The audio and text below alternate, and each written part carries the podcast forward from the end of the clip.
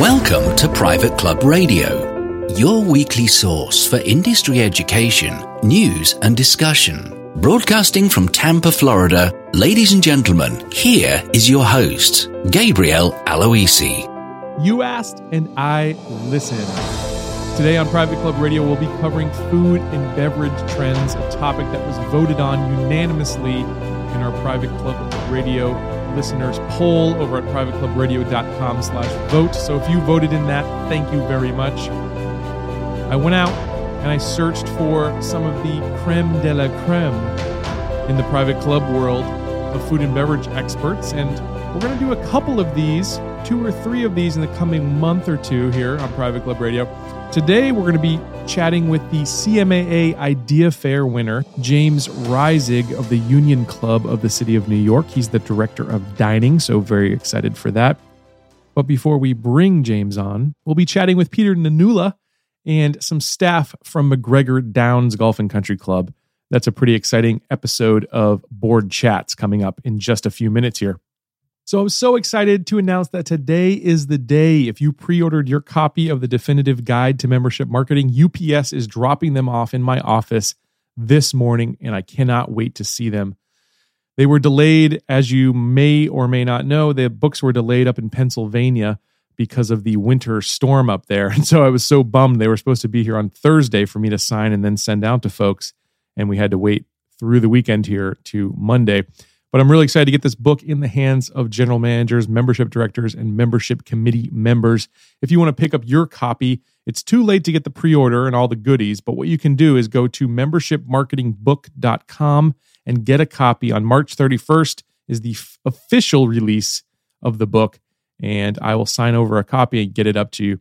If you are outside of the United States, you'll be able to order the book on Amazon, in your country, most likely, or whatever the major bookstore is in your country. So if you're in the UK, Waterstones is one I know for sure it'll be in. Just check out those bookstores on April 1st, the day after the launch date, and they will be available.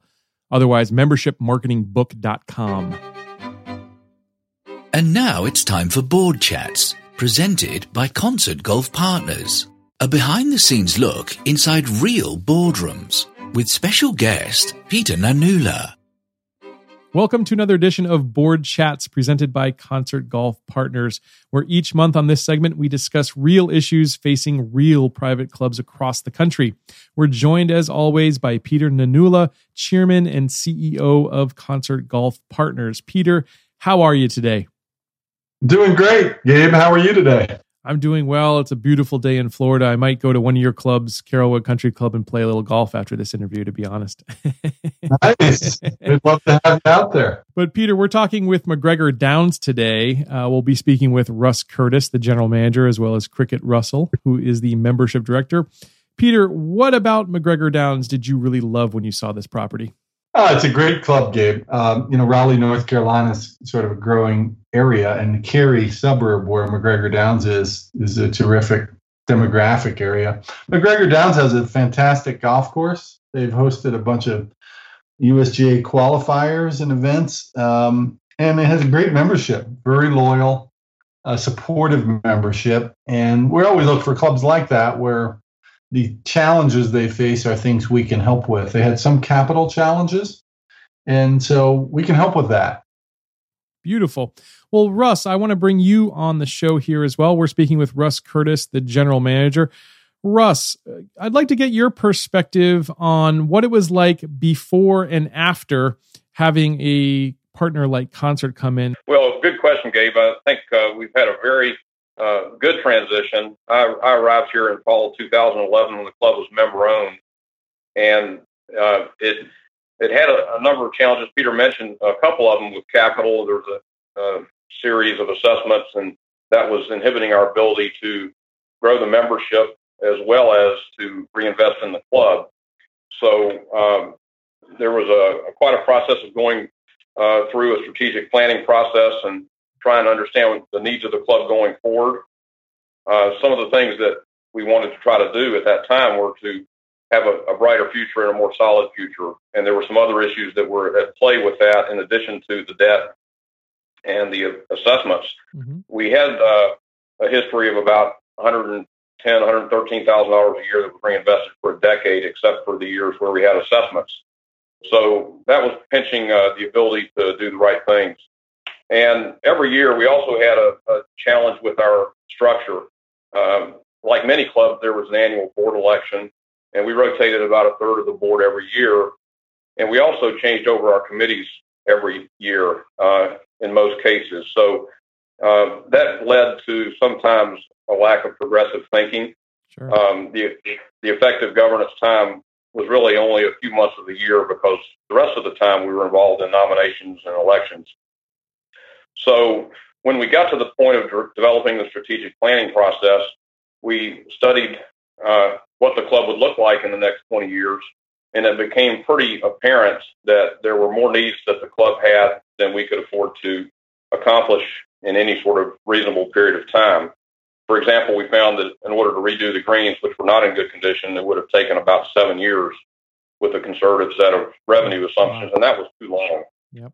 So we looked at other opportunities, and with that emerged Concert. And after all the meetings and discussion points, we were very pleased that this worked out, and it's been a very good transition since. And members do not have anxiety. We've satisfied the capital needs.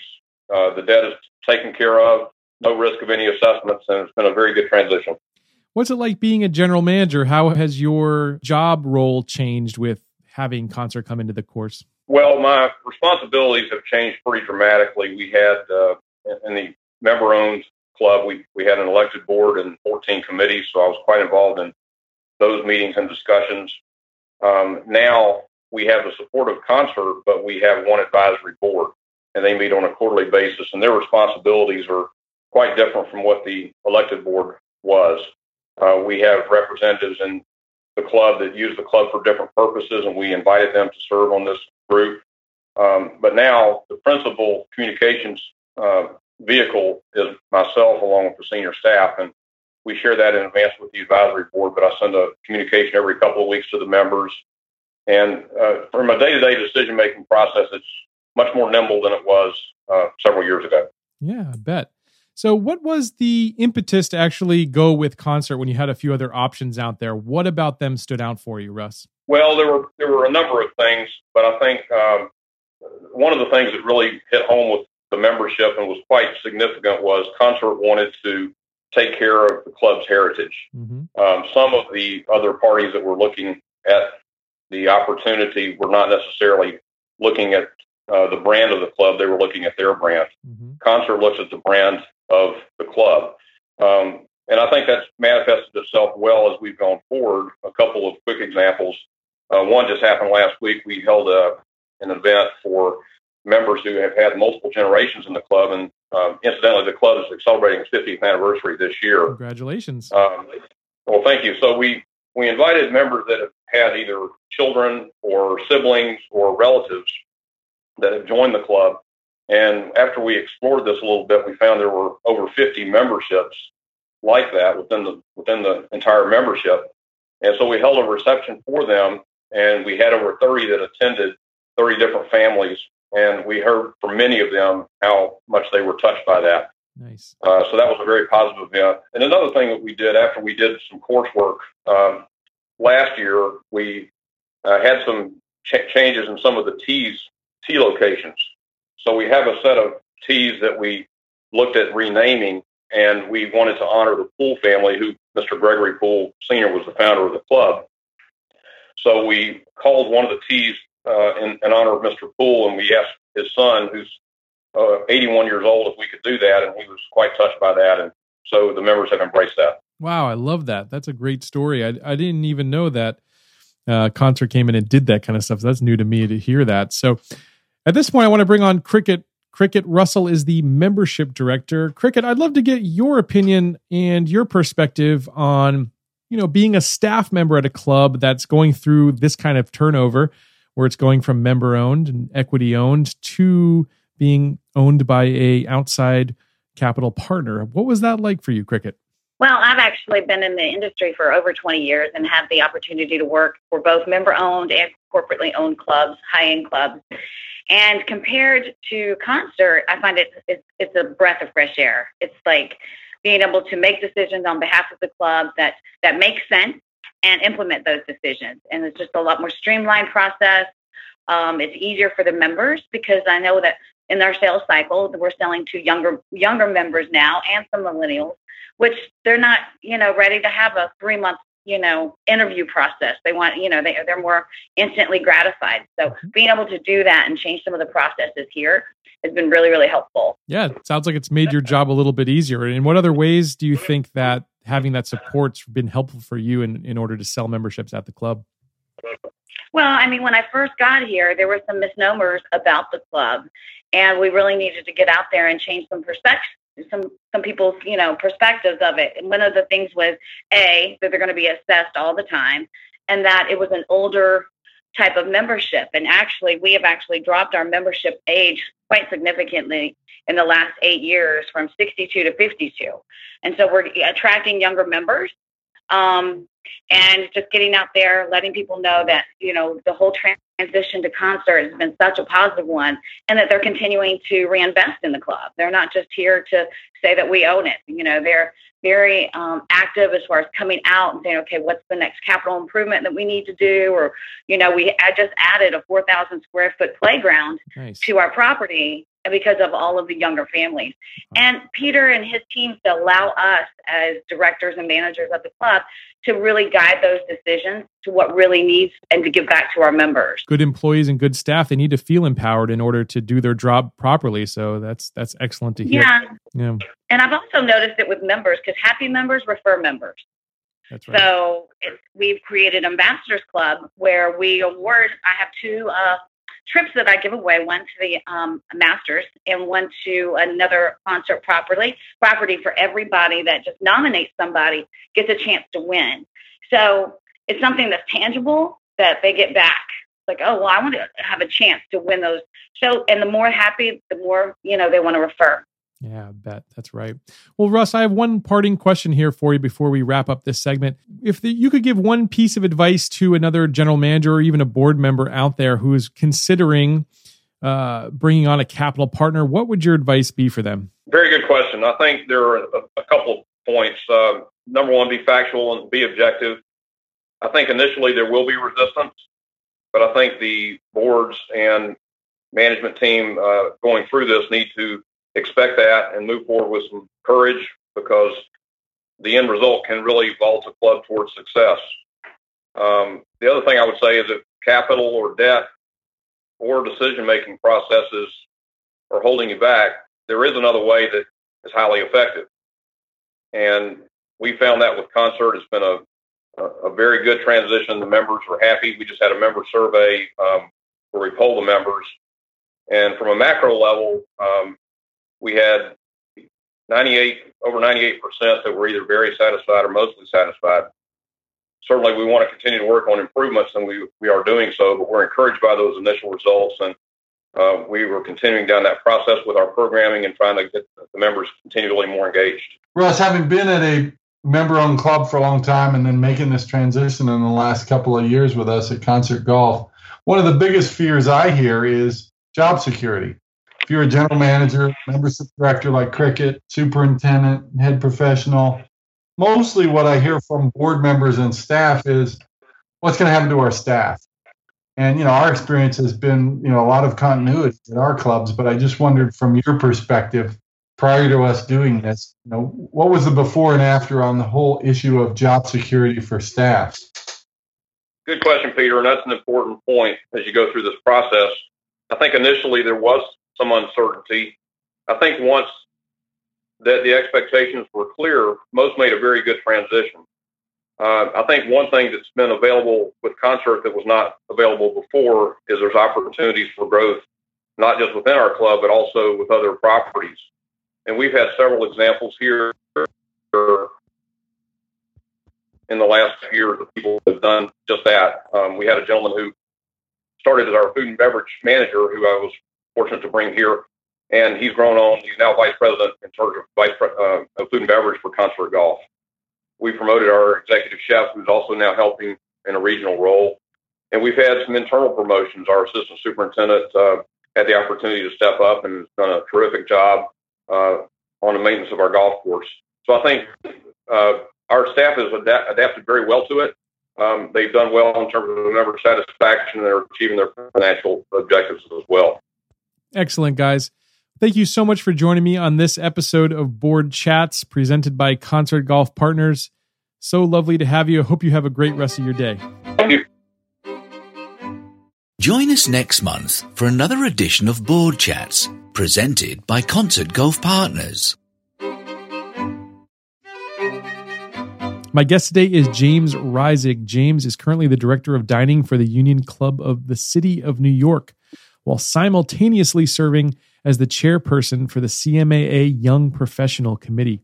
Prior to joining the Union Club, James has served in the capacity of Director of Operations and General Manager with the Patina Restaurant Group, managing two iconic New York City restaurants, the Brasserie and the Brasserie 8.5, and as Food and Beverage Director for the Williams Club of New York. James holds a degree in hospitality and food service management from the Johnson and Wales University and was the 2016 recipient of the Club Foundation's Wilmore H. Kendall Scholarship and winner of the 2017 CMAA Idea Fair Showstopper Award. James, welcome to Private Club Radio.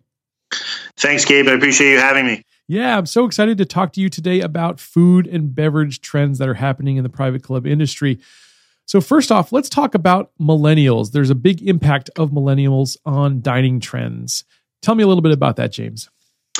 For sure. I think we've all noticed that millennials have kind of been a hot topic recently in club in general, and that's no exception for food and beverage trends. They've had a great impact on how we're serving our membership and things that are coming about with changes and trends in the industry, especially in food and beverage. So much so that we've kind of changed what dining is in clubs from something of just serving meals at a high quality level to our membership to almost making it a dining related experience. Mm-hmm. The millennial generation in general is much more requesting of experiences and once in a lifetime opportunities and things that can't be easily recreated. And that's why, you know, it's definitely impacting the clubs because we have to change our dining outlets to meet these ever changing needs from the membership.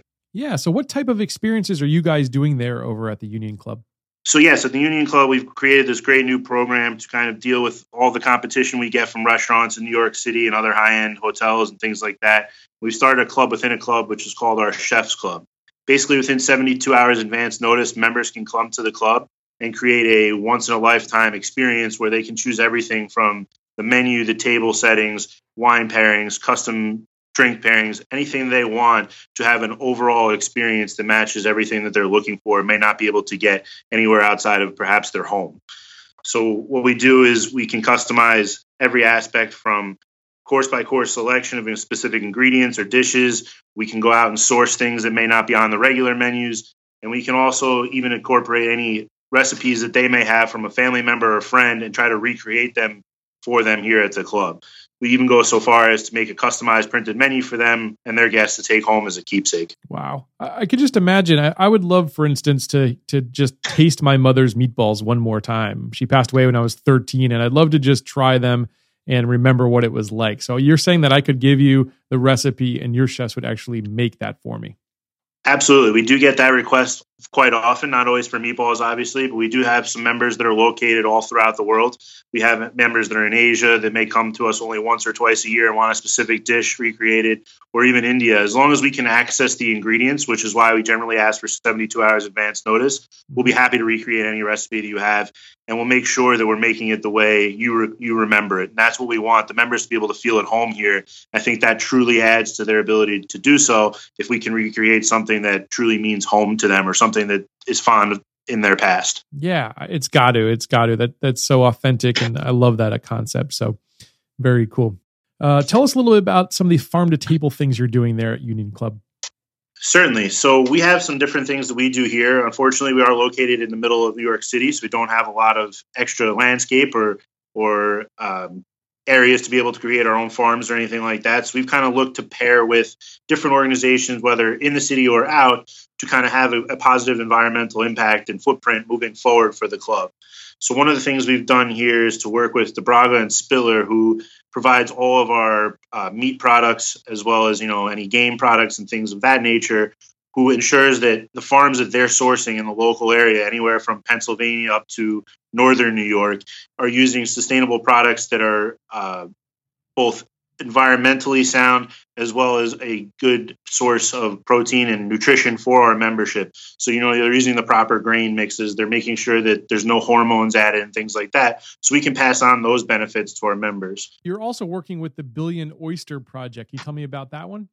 Certainly. So the Billion Oyster Project is something that we started working with about a year ago now. They're an ecosystem restoration and education project aimed at restoring 1 billion live oysters to New York Harbor, while also engaging students in their STEM education programs. So it's an opportunity for us to kind of work with a local organization to make our environment better, while also enabling some of the students to get some real life experience dealing with oyster farming and the marine biology ecosystem. So we participate by purchasing fresh local oysters.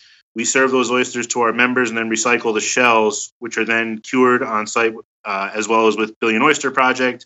And then those shells then grow into oysters throughout their entire life cycle, with finally the oysters being planted in reef restoration sites where they'll continue to reproduce, clean the water, and restore the harbor for future generations. So it's something we're definitely interested in. We've been working a lot with them. So far, we've recycled over 750 pounds of shell, and we've helped to restore the 20 millionth oyster to New York Harbor. That's very cool. So you're giving back directly from the club back to the community, and I think that is something that's pretty impressive to see.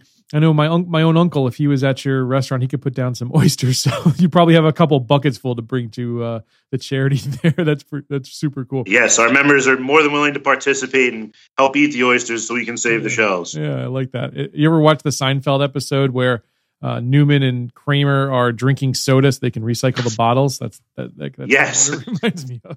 Correct. It's a little bit different with the oyster shells, but on the same thought. Yeah. The other thing I wanted to ask you about is you guys have gotten a new certification. It's called sous vide there at the Union Club. Can you tell me about that style of cooking and what it's like to go through that certification process with the city? Sure. So to effectively address, the health conscious membership now, we've started using sous vide as a cooking method for producing a lot of our banquet events as well as our regular dining, both a la carte and anything a la minute. So what we've been doing is, sous vide basically is a French term meaning under pressure, under vacuum, and it's something that's been around for decades. However, the food style has become very prevalent, especially with many celebrity chefs lately incorporating it at their restaurants. So we take our food, portion it out, whether it be beef, chicken, veal, things of those nature, fish. We seal it in a plastic pouch and drop it into a hot temperature-controlled water bath with circulators to cook over an extended period of time, anywhere from 1 to 48 or even 72 hours, depending on the item. The longer the cook time under lower temperature allows for even distribution of heat while retaining the natural juices and flavoring, so we don't need to add any extra salts or fats to flavor at the end. It enhances the flavor and the tenderness and the texture of the food very well for us. It also allows us to portion control, to control labor costs, as we can produce far in advance for any needs that we may have, whether it's on a large-scale banquet or other things. So we had our whole culinary team in 2009 when we underwent a kitchen reservation. We had them all come in and train in this with the founder of sous vide, Bruno Goussault, and they all became certified through the health department as well as ServSafe. So we now use this as our primary way of cooking all of our different items on the menu. So we're health conscious, but also effective in maximizing the space we have in the kitchen as well as the output of our staff for any range of events for anywhere from 5 to 500 people. What are the types of things that you can cook with that particular style that just makes it delicious and better than, frying it or boiling it or anything else you could do? Right. So you can basically do anything. We've done things as far as soft poached eggs. We've done things even as fruits. We do a compressed fruit plate where all the juices will stay in the fruit. The water bath is at a very low temperature, so it's not very hot, and it just keeps the fruit's juices sealed into it. So it almost looks like a fake fruit plate when we send it out because the colors are so vibrant, bright, all the natural juices are retained. We traditionally use it more for steaks, chops, fish, anything of those nature, especially stews, things like that, because it holds in all of the natural juices, but it maintains a tenderness. Cooking it over such a long period of time in water that's circulated allows for it to cook evenly. So if you do a braised short ribs, which you would normally do for 72 hours, you may want to cook it for 70 hours in the water bath and then just quickly sear it so you get that char on the outside, but that very juicy tenderness on the inside. That sounds very, very good.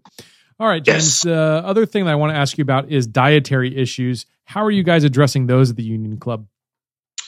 So I think over the years, we've all seen a great deal of trends and fads regarding the newest diets or diet supplements. While they seem to come and go over time, I think recently the trend of healthy eating has become one that's permanent shift towards health consciousness. So we've all had to address it. And while we've seen a spike in these things, such as gluten-free or vegans, pescatarians, paleo or clean eating, or even portion control, they all contribute to the larger trend of health awareness. So what we've done is to now offer completely vegan or vegetarian menus. We've also incorporated at least several dishes on our banquet menus that are wholesome with vegan or vegetarian or whatever dietary constrictions a member or guest may have.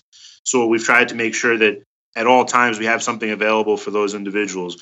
We've also seen a shift that offers a lot more tasting menus, so it's much smaller portion sizes overall, and a lot of menus, a lot of courses over time, so that people are not being force-fed, these large 20, 30, 40-ounce steaks with a potato and a vegetable in a short amount of time. So they can feel a little bit healthier as they progress. And if they don't want a course, they can easily, refuse that course or things like that. We've also begun to offer different portion sizes on the menu.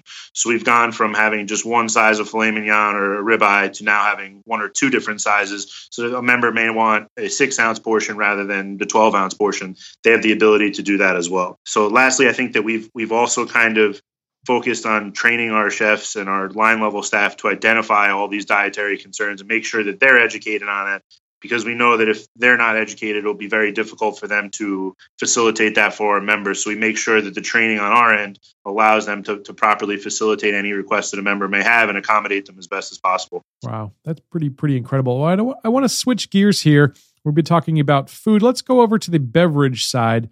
Tell me about some trends that are happening with the tasty alcoholic beverages at the club. Yes. Always the focal point of most clubs, I think, is the beverage department, obviously. Members are, accustomed to having their favorite drinks and cocktails, whether coming off the golf course or the squash courts or just coming in with a friend. So obviously we're not insulated to trends in beverage either. Some of the things I think we've seen lately is we're a little bit behind some of the hotels and restaurants, but still catching up, is that everybody's looking for something special and unique. Just like we're looking for a dining experience, we're looking for that same kind of experience in beverage. So a lot of focus has been shifted to craft, whether it be craft beer, craft alcohols, making your own syrups and bitters. I've also seen a lot of clubs now go to private labeling, whether they've created their own beer matched with a brewery in the local community to create a, let's say, Union Club beer or a Union Club wine with their own private label. Everybody wants something specific to the club and craft that they can't get somewhere else. And you've been doing some theme dinners as well over there at the Union Club. We have. So we've started a couple of societies in the Union Club. We have our beer society and our wine society. And they basically have organized different types of dinners. We brought in Brooklyn Brewery recently with our members that are enjoying of beer. And they've done a whole dinner from appetizer through dessert paired with different kinds of beers. We've also done a lot of different wine dinners, from truffles and wine just to our pig and Pinot series, which matches a pork dish at every course with different types of Pinot Noirs and Pinot Grigios. Nice. We've tried to switch it up from vendor to vendor to make sure that, we're running the gamut from American wines to French wines to Oregon wines, things like that. And the same thing with beers, from local to something that may be a little further away, but still unique in its own right. James, it's almost 4:00 as we're recording this interview, and you just made me incredibly hungry. I haven't had any lunch today, and I've been on this juice diet, and so I hate you right now. I'm sorry, but you're more than welcome to come over. We'll give you something liquid. I can't say it will be good for you. But I'm going to go a little rapid fire with you here, and I don't even have these questions prepared, but I'm just a curious person, so let's see how this works. If there was one meal that you could have, James, at the club, what would it be? I think that our chef makes a wonderful venison chop with a little bit of foie gras on the top. I think that would probably have to be my favorite at this point. Okay, nice. Outside of your club, if there was one restaurant you could visit, what would it be? Le Bernardin. I was just recently there. I think Eric Ripert is a very humble but cutting-edge chef. The guy is truly an icon in the industry. The things he's doing there are something that we can all take note of, regardless what type of food and beverage industry you're in. So I think that's definitely my go-to at this point. Nice. Where do you find inspiration? You've been so inspirational with your oyster program and some other things you're doing at the club. Where is your inspiration coming from? It comes from everywhere, to be honest with you. I think most of it comes from speaking with other club managers and speaking with other people in the food and beverage industry, as well as the hospitality industry in general.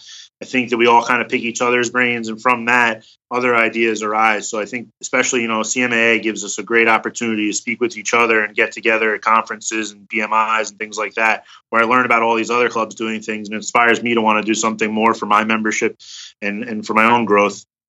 Nice. Last one. What's your favorite type of cuisine, James? My favorite type of cuisine would probably be Italian food, which I don't really eat too much of here at the club. But it's definitely one of my favorite. I grew up with that. My father is Italian. My grandmother, like you said, she makes a great meatball. So I think that's definitely my favorite. Very cool. You're a man after my own heart then. James, thank you so much. If folks want to reach out to you, learn a little bit about what you're doing as well as the Union Club, how do they do that? You can reach out to me via email at jreisig@theunionclub.com, or you can reach me by phone at 212-606-3525. I'd be happy to answer any questions or help anybody I can at any time. So please don't hesitate to reach out. James, I learned a lot from you. I know the rest of our listeners did as well. Thanks so much for sharing your wisdom here on Private Club Radio. Thanks, Gabe. I really appreciate it. Well, that's going to do it for this edition of Private Club Radio. I've got to wrap things up short because I've got to sign some books. If you still don't have your copy, head on over to membershipmarketingbook.com and get yours today. In fact, get a few. Your club could use it. There's a few people that could use it at your club. Hope you enjoy the week. Until next week, here's to your membership success. Private Club Radio is brought to you by the Private Club Agency, the premier marketing and consulting firm dedicated to helping clubs increase and retain their membership. Visit privateclubagency.com to learn more.